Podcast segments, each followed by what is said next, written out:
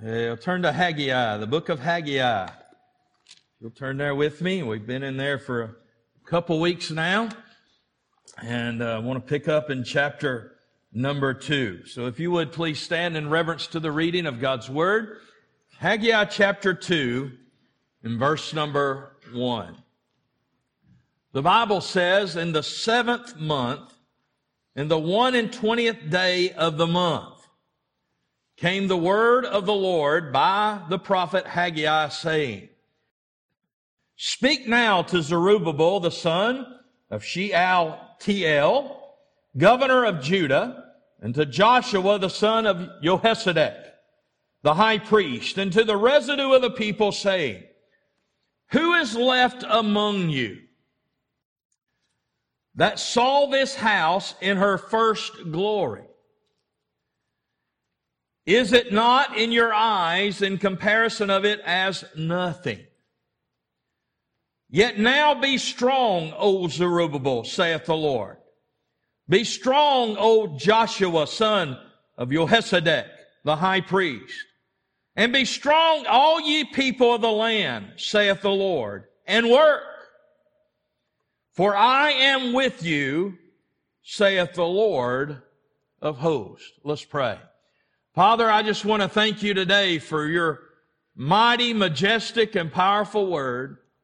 And Father, I pray that Father, as we look at this passage this morning, that Father, you would, in a very personal way, uh, would you help us in areas that we may be discouraged in? Father, may it be a word that becomes a truth that your spirit plants deep within our hearts, whereby by faith we appropriate and we begin to walk in. And Father, we'll give you the praise, the honor, and the glory for what you do in Jesus' name. And all God's children said, Amen. So let me ask you a question real quick. Do you find yourself getting discouraged from time to time? Or maybe, maybe you're discouraged right now. This passage deals with the discouragement of Israel. Now remember what we've already looked at. Israel had forsaken building the temple for all those years. And God comes back and tells them, consider your ways. In obedience to God, they come to a place of yielding to God and they begin the work of rebuilding the temple. God told them to go in the mountains and cut the timber and begin to rebuild the temple. And they began to do just as God said for them to do. Now, about three and a half weeks are into the work. And in this three and a half weeks, the disinterest of Israel, as far as concerning the house of God, has been dealt with. Now, they have great interest in building the temple. But yet the discouragement is beginning to set in. Now, the reason they're discouraged is this. They began to look at what they're building in light of what Solomon built. And they said it's not even close.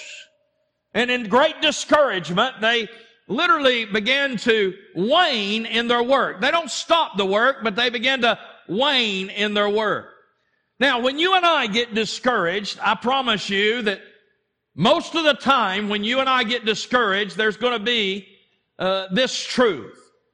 You get discouraged because your expectations have not been met. In other words, there's things that you expect to take place. Maybe your schedule that day that you had planned out so meticulously and it doesn't come through that way or, or maybe a family member that you expect to behave and doesn't behave or, or maybe it's something else or maybe you're comparing uh, something now in your life versus what it used to be in your life. And you're saying, hey, th- th- this is just not good and I don't like it. And hey, would you agree with me today that because of all that's going on, it's altered a lot of things in our life. And a lot of people are discouraged right now because they're comparing what they had to go wherever I want, whenever I want, not have to wear anything to go and not have to stay 18 feet away from somebody to go and all these things, and, and all of a sudden we look at that and you get discouraged. Well, this is exactly what Israel was going through in their life. But theirs was in a comparison of what they were building to what Solomon built. And so what does God do? Well, God comes and he, he gives them a message. Now, this is the second message God gives through Haggai, and he gives them a message concerning or to identify and to deal with this discouragement. Because listen, if discouragement's not dealt with, it will lead you to disobedience. And so God's got to deal with our discouragement. And so this is what God does with Israel. Now, I want you to look here first at the precise time of the message. Now, I don't know about you, but it catches me that God would be so precise to not only give the month in which he gave this message to Haggai, but also give the day in which he gave it to Haggai. Notice what it says in verse 1. In the seventh month, in the one and twentieth day of the month, came the word of the Lord by the prophet Haggai. Now, why would he go to that kind of detail to give us the day and the month? Because there's great significance in that day for Israel. Now you say, well, what is it? Well, notice the significance of the timing. The thing is, this, this day would be the seventh day of the Feast of Tabernacles, in which Israel would celebrate uh, in their life uh, continuously once a year. And the seventh day of the Feast of Tabernacles was very, very significant for Israel. Now, to be honest with you, the Feast of Tabernacles would last seven days, and then the eighth day would be the Sabbath, in which they would come and they would commune with God and then, but in this Feast of the Tabernacles, there were specific things in which God had commanded them to celebrate and to contemplate as they celebrate this time together. They would literally move out of their homes, build booths or temporary housing for those seven days, and they'd live in those places, and they would celebrate what God has done and what God is going to do. And, and this was a, a specific time in which God would give this message. Now, why? Because listen, God don't do nothing by accident. Now, I want you to look at some things about the significance of this timing. Number one is it had a significant reading that took place. If you'll turn with me to Deuteronomy chapter 31. Deuteronomy chapter 31 and verse number 9. And it tells us about what would take place during the Feast of the Tabernacles. This passage would be read to them along with what this passage is referring to. Now watch what it says. And Moses wrote this law, delivered to all the elders of Israel. And Moses commanded them saying, at the end of every seven years, in the solemnity of the year of release, in the feast of the tabernacles, when all Israel is come, appear before the Lord thy God in the place which he shall choose, thou shalt read this law before all of Israel in their hearing. Gather the people together, men, women, children, and the stranger that is within the gates. Isn't it amazing that even the Old Testament, God wanted us to come together? Listen, I, am just going to throw this out. These people that believe in a hidden church need to read the Bible. Y'all say amen. amen. He says, and they may learn and fear the Lord your God and observe to do all the words of this law, and that their children, which have not known the anything, may hear and learn to fear the Lord your God, so long as they live in the land, whether you go over Jordan. What was the reading that would take place during the Feast of the Tabernacles? The law. In other words, they would read the law. In reading the law, here's what they would do. They would understand what God had done for them, getting them out of Egypt, and getting them out of Egypt, God brought the law to them, and the law would be read to them. Why? That in light of who God is and what He's done, they would obey Him. It was a moment of reminder to Israel that obedience is what God required of them. And listen, folks, if in discouragement, these people were getting discouraged because of what they were seeing with their physical eyes, and it was very easy for them to lay down the hammers and stop working again. But what does God come and do? God comes on that day in which the law would be read to them, and He reminds them, listen, I'll give you the law that you would obey me and fear me above everything else above your circumstances, above the way you think, above everything else in your life. And so this speaks of this significant reading. Now I want you to look secondly at a significant reminder. You say, what do you mean? Well, the purpose of the Feast of the Tabernacles was what? Well, they would celebrate two things. They would celebrate first God's deliverance of them out of Egypt. And so, in other words, here was Israel celebrating in this moment, in their discouragement, they're trying to celebrate that, that God has delivered us from Egypt. Now, listen, why would God do it on this day? Well, because listen, if they were reminded about what God has done, then maybe they would be encouraged to know that God is still the same yesterday, today, and tomorrow. But not only that, but it was a celebration of the harvest. So they would celebrate not only what God had brought in as far as the harvest, but what God done to deliver them out of bondage. And this was to be a great time of celebration and praise and honor and glory unto the Lord. And it was on this significant day, God would come to a discouraged people and give them this message of encouragement. Now listen to what I'm about to say. If you lose sight and lose focus on who God is and what God's done, I promise you, everything in your life will discourage you. Because here's what we tend to do we tend to live and operate off of a way of thinking in which we have to dot every I and cross every T. I got news for you. If Paul would have lived that way, he'd have been miserable. Because every time Paul turned around, he was either being stoned, thrown in prison, and a shipwreck. Something was happening to Paul. You and I need to understand today that life is to live by faith, not by fact of what you think you see. If you live on the basis of what you see with your physical eyes, you're absolutely going to be dismantled every day of your life. But if you live by faith, here's the reality. Faith and discouragement will not go together. And so these people had got their eyes off of the Lord. They'd forgotten what God had done for them. They'd forgotten what they were celebrating in this feast of the tabernacle. And they'd forgotten all that God had provided for them. And because of that, God had to remind them. Now I want you to look at a second thing. Not only the significance of the timing, but the symbolism in the timing. What was else was true about this day? Well, here it is. This was the actual day in which Solomon dedicated the first temple.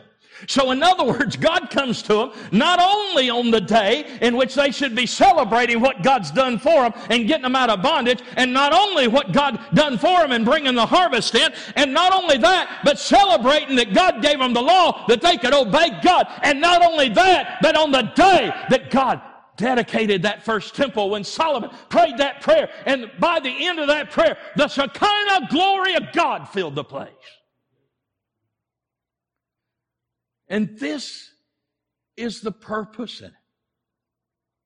That God, in a significant and symbolic way, would give them this message of encouragement on this specific day in Israel's history.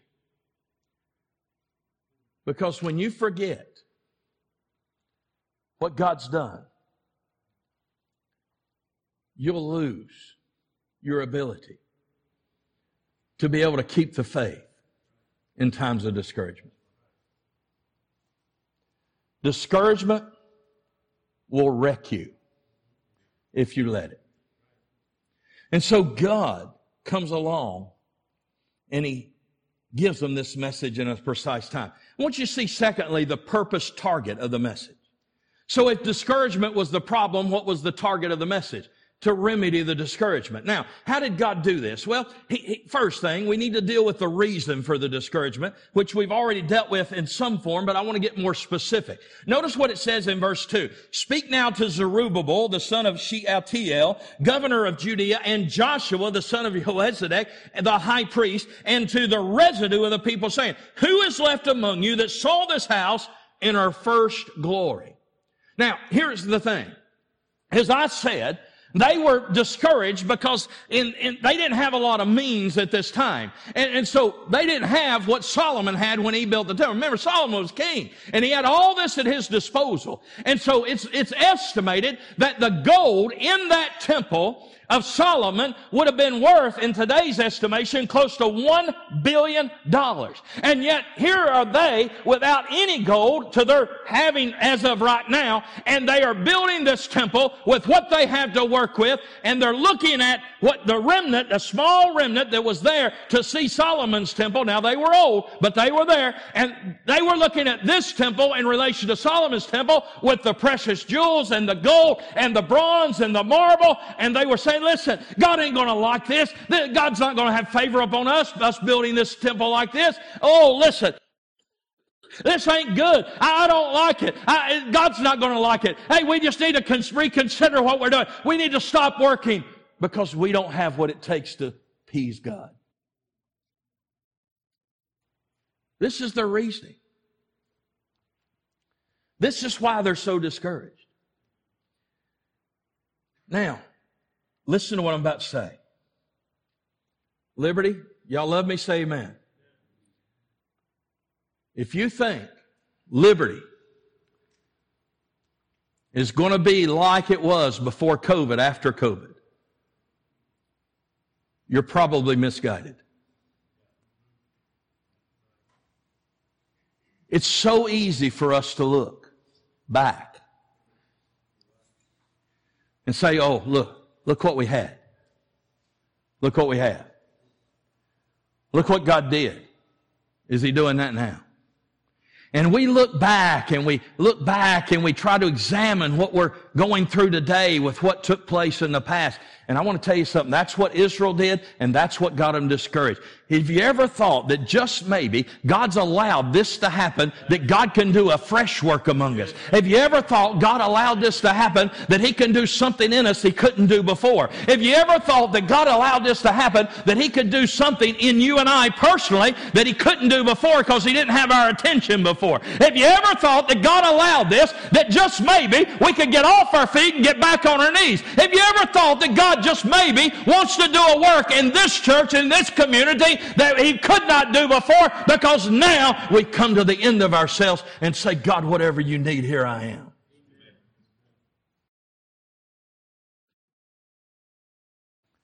Discouragement will take you out of the will of God quicker than anything. This was the reason for their discouragement. Now, notice the reality in the discouragement. Now, these questions in, in verse 3, you, you say, why would God ask these questions? If this is what's discouraging him, why would he ask these questions? To make them worse? Oh no, they're meant to be rhetorical. They're meant to bring them to the place of realizing a few things. Now, listen to me. When he says in verse 3, Who is left among you that saw this house in her first glory? And how do you see it now? What does he mean by that? Here's what he means. Just as you think you see it, it's reality. In other words, God's not sugarcoating this. In other words, God's not saying, oh, listen, you just don't understand. I mean, you don't understand the beauty. This house is just as beautiful from an appearance as Solomon's house. Oh, no, that's not what God's saying. God's saying, listen, if you compare the, the physical structure of this house versus Solomon, hey, guess what? God's saying, you're right. There's no comparison. But here's what reality of it. What made the temple the temple? Was it the gold? Was it the bronze? Was it the precious jewels? Or was it the presence of a holy God.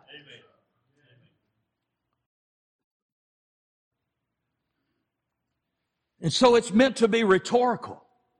He's trying to get them to understand. Listen, it's just how you see it from your physical. But you're not seeing what I'm going to do. You're not seeing how I'll see it in the days and months and years and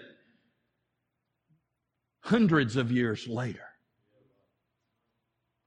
Tonight we'll be in verse 6 through 9, and we'll see that God's going to say, hey, the glory of this will be greater than the glory of the former. What I'm trying to tell you, folks, is this. When you and I get discouraged, we've narrowed our focus down to the moment in time and the circumstances that we're living in. And we've taken our focus off, number one, of who He is, number two, of what He's going to bring out of it. What does the Bible say? Tribulation worketh what? Patience. Now, let me ask you a question. If nothing else comes out of this COVID that you and I become more patient and rest in God, how many of you would say, Lord, thank you? But we're saying what? Lord, I don't like this. I want to go back to the way it used to be. I got news for you. Listen, folks, I, I love you, but I want you to hear me. I think it's going to be a long, long time, if ever, we get back to the way it used to be. So you have to understand that this pandemic, I mean pandemic, that is upon us.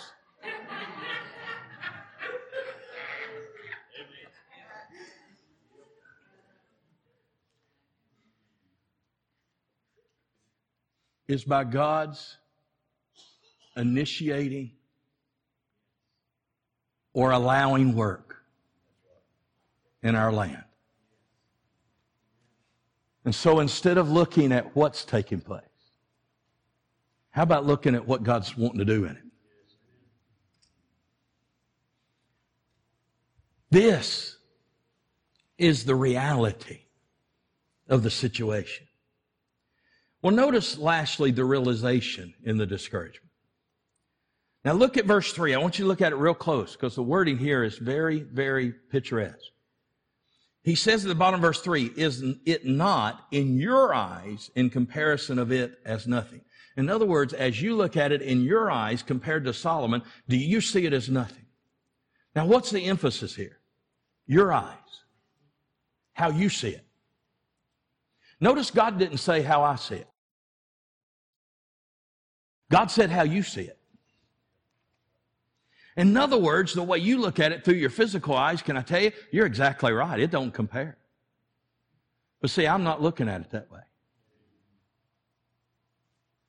In other words, God's saying, are, are, you saying because it don't look as good as Solomon's temple, you can't worship me and bring a sacrifice and a burnt offering unto me? Are you saying that, that the priest cannot bring blood and place it upon the mercy seat? Are you saying that, that, that the, the altar of incense can't be ignited, representing the prayers of the saints to the people? Are you saying you can't wash your hands and your feet in the laver and come into the holy place and, and, and light the candlestick and, and put the table, uh, showbread on the table? Are you saying that you can't bring a peace offering? Are you saying you can't bring a burnt offering? Are you saying you can't bring a trespass offering? Are you saying that I won't accept the blood because the place ain't looking as good as Solomon's did? He said, I'm telling you right now, you're looking at it through your own eyes. I'm looking at it through the eyes of, of reality. The eyes of reality is listen, I'm the one that makes the temple the temple. It's not the gold, it's not the marble, it's not the precious stones. It is me that makes the temple. And you're not coming to worship gold, you're coming to worship me.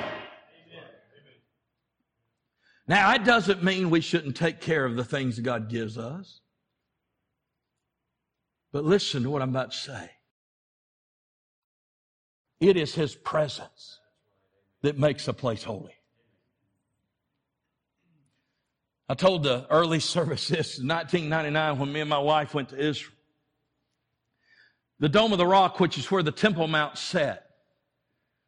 And uh, at that time, when we went up to the Dome of the Rock, you could go in. Now, I personally didn't go in out of personal conviction, but th- some of the people that were with us wanted to go in. And to go in, you had to take your shoes off. Because remember, Muslims, it's an Islamic site. Muslims view it as one of the three most holiest places in all the earth. And so you have to take your shoes off to go in. And so one of the preachers that was with me was going to go in. And here's what he said. He said, all right, everybody take your shoes off. He said, holy ground's about to go into a defiled place. You see, it wasn't that place that was holy because it was absence of the presence of God. But yet God lives in you and I. You're the holy of holies of a holy God if you're saved today. And therefore, wherever you go, guess what? It's holy. And so what God's saying to Israel is this. Eh, you're looking at it through your physical eyes. You're seeing something that just doesn't look good in your sight. He said, I'm looking at it as, as a place in which my presence can dwell. And as my presence dwells, then I can be worshiped by my people and I can be their God and they can be my people and I can be honored and I can be exalted. And the world would say that my presence makes a difference. The realization in discouragement. You know, it's amazing. Perception is a liar. A lot of times what we do is we live off of perception. Now you say, what do you mean by perception? Well, here's the reality. If you perceive something to be true, you convince yourself it is true, even if it's not true. But here's the reality. Revelation will always undo perception. And when we come to the place of making, allowing God to reveal to us really what it's about, here's the amazing thing. God begins to strip down our perception and we begin to walk in the revelation of God instead of the perception of our own mind. And when we walk in the perception of our own mind, we deceive ourselves. When we walk in the revelation of God, listen, we walk in truth. And Israel was perceiving. Why? Because their physical eyes were saying one thing. But they had forgot that it was God that made the temple the temple. Liberty, listen. I don't know what we're going to look like when all this is said and done. I have no idea. My prayer is, my prayer would be that not only everybody would come back, but more than everybody would come back. That's my prayer. But reality says that may and possibly, probably won't happen. So I don't know what it's going to look like when we come back, but here's what I do know. Whatever God wants to do is going to be greater than what He's already done. And listen, this is every church in America. I'm not talking about just Liberty. I'm talking about every church in America. Now, so let's go on. Let's look thirdly at the proclaimed theme of the message. So what was the theme of God's message? Well, if discouragement was the target, then what was the theme? Well, he had to give them a word that would help them in their discouragement.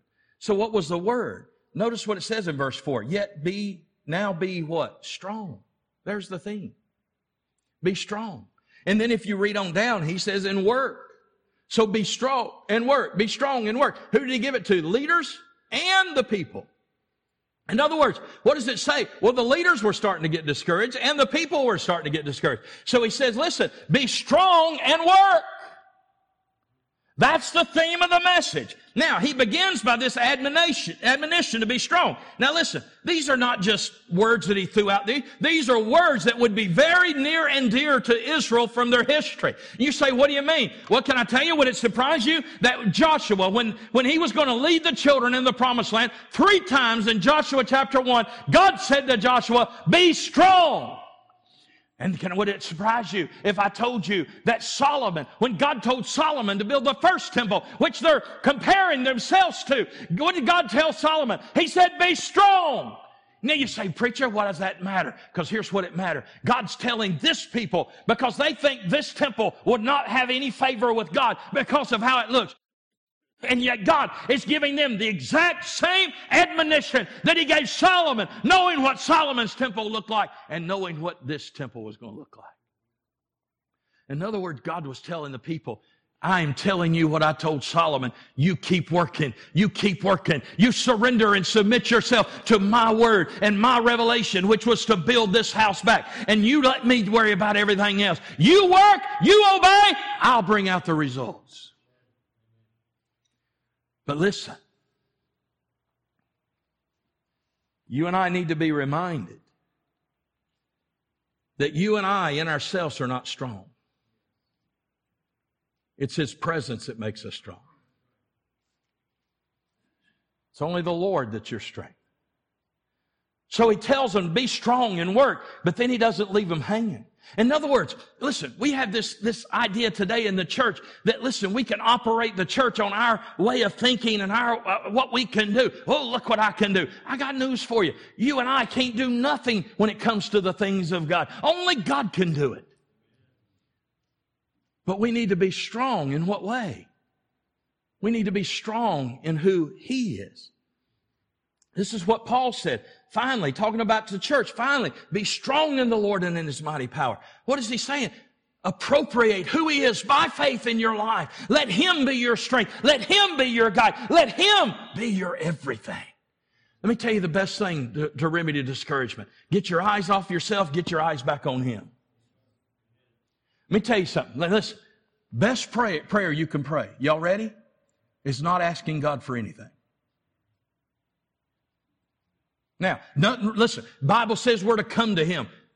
Amen. We're to make our supplications made known unto Him. We're to cast all our cares upon. I'm not saying you don't pray and ask God, but here's what I'm telling you. There are times in your life where you don't need to ask God for anything. You just need to take an hour, two hours, three hours, four hours, two days, whatever it is, and you just need to pray and say, God, I just want to thank you today that you're a strong tower in time of need. I want to thank you today. Your grace is sufficient. I want to thank you today. You are Elohim, the mighty, powerful, all creating God. I want to thank you today that you're the same yesterday, today, and tomorrow, and you've never changed. I want to thank you that you're holy. I want to thank you that you're my peace. I want to thank you you're my strength. Y'all want me to keep going or y'all, y'all hungry?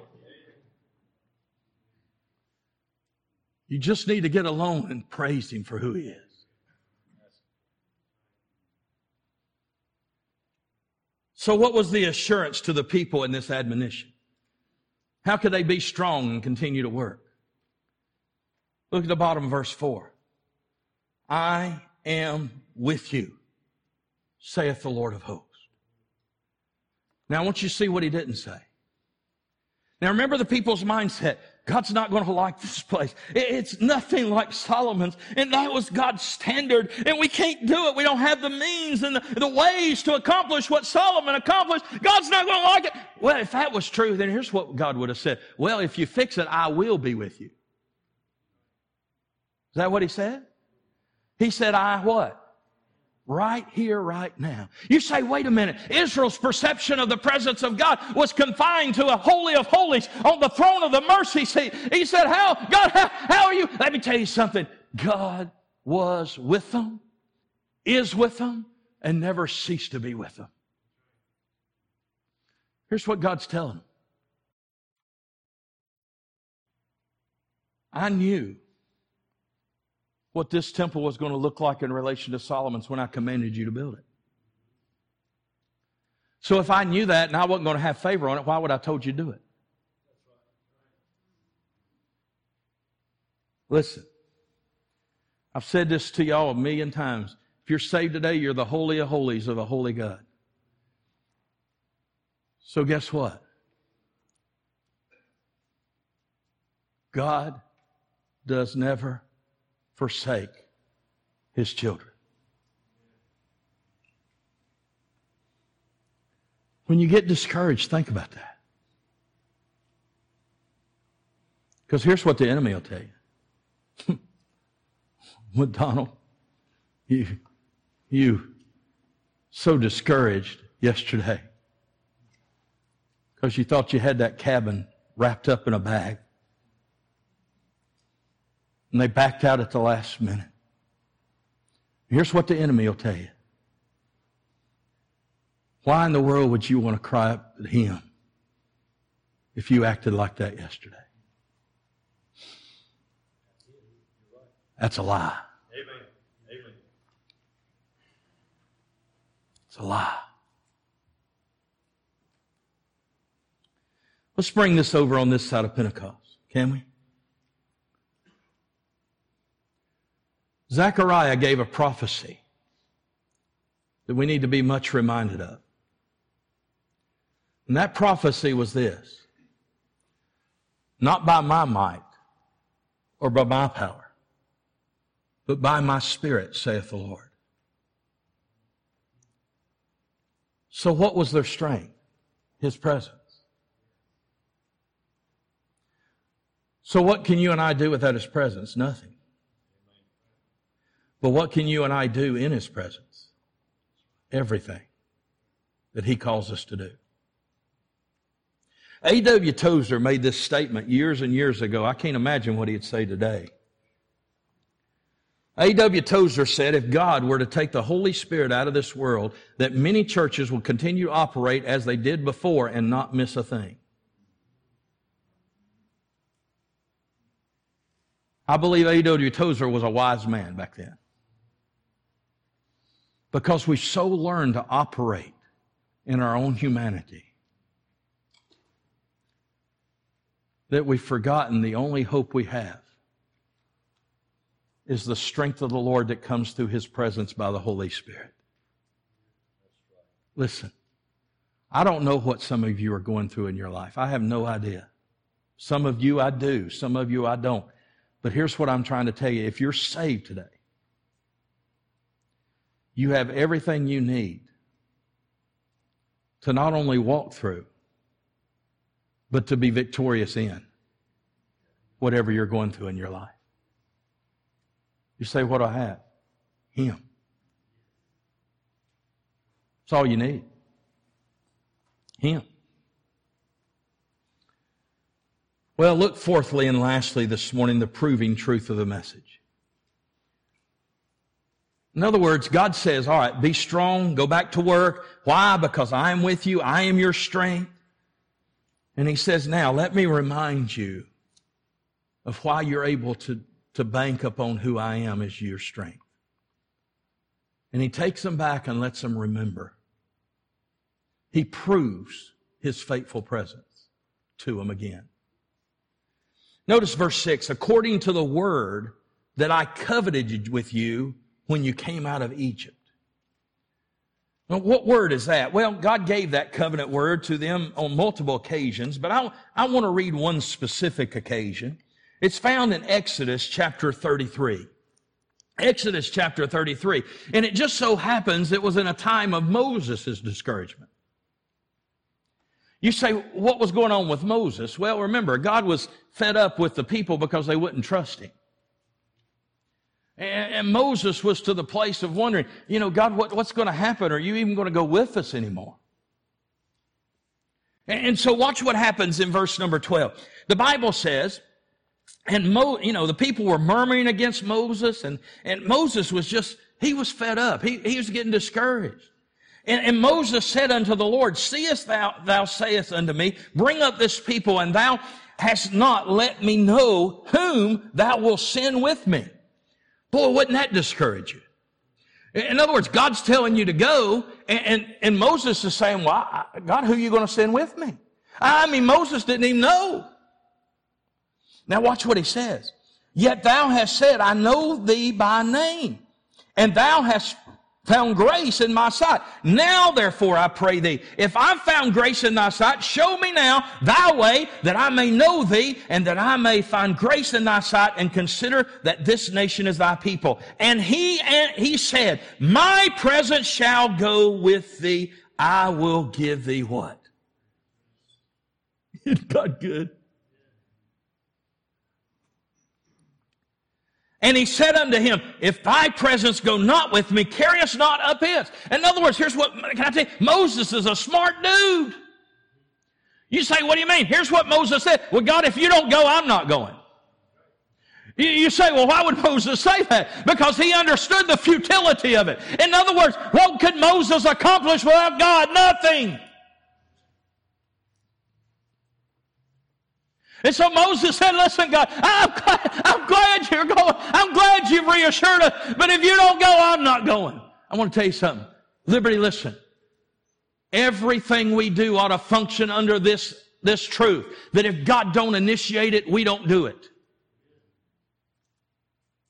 Because God will only provide where He guides, and God will only enable us in where He has governed and when He has initiated. And you and I need to understand that it don't matter how smart we think we are. If God didn't say it, we're not to do it. And listen, if we try to function off of common sense, we'll get ourselves in trouble every time.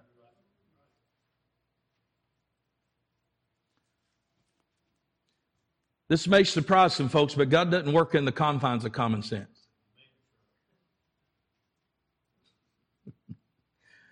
Ooh, I just made, anyway, y'all love, love me anyway. Y'all say amen. All right. Watch what he goes on to say.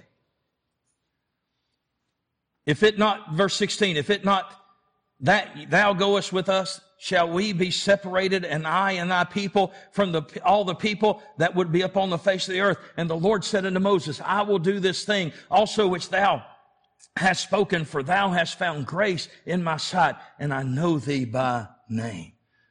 So what did God promise? His faithful presence. The promise of God's faithfulness. This is what God's telling Israel here. He said, listen, I know you think this ain't, well, this ain't something that I'm pleased with, but I'm telling you, I am with you and I will always be with you. I promise you, on the same basis I gave you the covenant when I brought you out of Israel or out of Egypt, I am with you. Now listen, if you're saved today, when God moved in, He'll never move out. You can bank on that. Now, watch the proof of God's faithfulness. He said, according to the word that I coveted with you when you came out of Egypt. So what does God do? He reminds them of what he did for them. What did he do for them? Can you imagine when he said this, their minds would go back and realize all that God had done? I mean, what did God do to get them out of Egypt? Oh, listen, God, God overturned the, the elements of this world in which he created and he brought one plague upon another plague, upon another plague, upon another plague, upon Egypt. And Pharaoh, who would not let the children of Israel go, he said, Oh, listen, Moses, get them out of here. Get them out of here. I don't want any more of this. Get them out of here. And then, can you remember when they were up at the Red Sea? Pharaoh's army was coming against them. What God do? Oh, he removed against the elements of the world and parted the Red Sea. They went across on dry ground and God swallowed the taskmasters up in the waters. And when they got into the wilderness, what did God do? He proved his faithfulness to them over and over. Listen, even in their unbelief, he proved his faithfulness to them. He gave them manna by day. And Listen, even though God wanted them to have the corn of the land of Canaan, God still provided in their disobedience. He gave them a, a cloud by day, a fire by night. The soles of their shoes never wore out. Hey, they come to the Jordan, what God do? Hey, God held back the waters. They went across on dry ground. Every step of the way, what did they find? God, you proved your faithfulness to us. You've never left us. What's God have to do to prove it to you? Has He not done enough? Listen to me. If you're saved today, if God never does one more thing for you, He's done more than you and I deserve or could ever deserve. He's proven himself over and over and over again. So, what's there to be discouraged about? Has God changed? Is the God that took care of Israel and bringing them out of Egypt into Canaan, the same God that lives in you and I that are saved today? So, what's there to be discouraged about? Is he enough? Let me show you, thirdly, the perseverance of God's faithfulness. I am with you. And he said, So my spirit remaineth among you. What does that mean? He perseveres. When God brought Israel out of Egypt, were they a beacon of obedience and faith? I mean, were they all in with God? Oh, not even close. They murmured. They complained. God provided for them in their disobedience with manna, even, even though that wasn't God, what God wanted for them, but yet they complained about that. We want some beef. They tried to kill Moses, or wanted to. They even said one time, Would to God, God, did you take us back to Egypt? Let us go back under the taskmasters. They built a golden calf and began to bend the knee to it.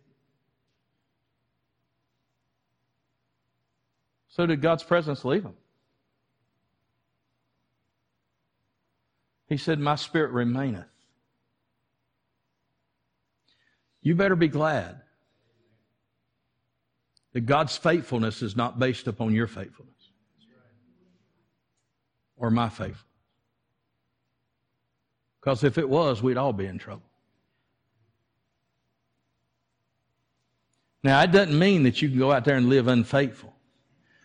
Because I'll tell you what, because God's presence is with you, if you and I step out into unfaithfulness or unbelief, God will beat you to death. He'll treat you as a father teaches a son, and he'll discipline you. He'll correct you. He may even put you on, his, on your back if he has to. But can I tell you, that proves his faithfulness as much as anything else. That he loved you that much. Lastly, the peace in God's faithfulness. Therefore, with all that being said, what does he say? Look verse 5. Fear ye what? Not. I never thought I'd see a day where people's lives as a whole in America and in the world would be completely governed by fear. But that's the day we live in. But let me ask you a question. If God's presence lives in us that are saved, and God's the same yesterday, today, and tomorrow, what is there to fear? Do y'all believe that whatever happens to one of his children, God either has to allow or initiates? Do y'all believe God's sovereign over whatever happens to his children? Y'all, y'all do agree with that? Say amen. amen. Then what's there to fear? You say, well, what if he lets me get sick with something? God had a purpose. Maybe it wasn't for me. Maybe it was somebody else. But God had a purpose. Steve Smith sitting here. Steve spent 18 years? 17 years in Senegal. Developed some unknown disease in Senegal that literally destroyed his immune system. Every scientist in America say if he got COVID, he's dead. Steve got COVID. Steve, was God enough for you? Carrie, was God enough for you?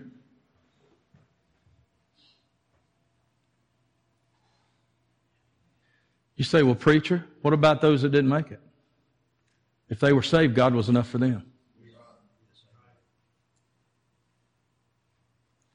You say, preacher, I don't understand that. See, we look at death as negative. God looks at it as a positive. You say, preacher, what do you mean? The Bible says God takes joy in the death of his saints. Manley Beasley was laid in the hospital with seven deadly diseases at one time. Seven. Not one. Any one of them could have took him out. He had seven.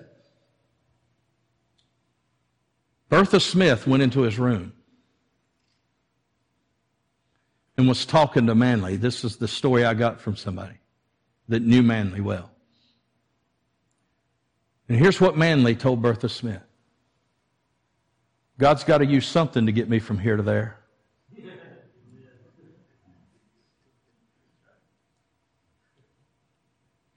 Are y'all hearing me? Now, I'm not saying go and jump off of a bridge. That's not what I'm saying at all. But here's what I am saying.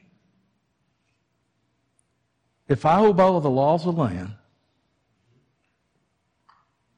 and something happens to me, don't throw a pity party. Shout. Y'all say amen. Because God's in control. And I pray nobody gets it. I really do. But if you're saved, God's enough. God's enough. So, what's my help in discouragement? Remember what God's done. Remember who God is. Remember God's in control. And remember God's enough. And if you're saved, He is with you. And He'll never leave you. He's your provider. He's your protector. He's your promise. He's your life. He's your everything. Father, I thank you today for your word and your truth. I thank you for who you are, and I thank you that, Father, you're more than sufficient for all of us. And Father, I know in our humanity, there's going to be moments in which we get discouraged. Father, it's, it's part of who we are. But Father, in those moments, by your Holy Spirit, remind us of who you are. Remind us of what you have done and what you're doing. Remind us that tribulation worketh patience. Remind us that you don't allow anything to happen to one of your children unless it's for our good and your glory. Remind us that you're faithful, even sometimes when we're faithless. Remind us that you'll never leave us nor forsake us.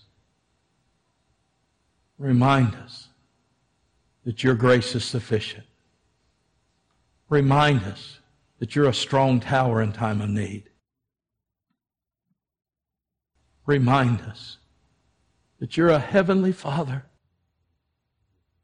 that if you provide for the sparrows, how much more will you provide for your children?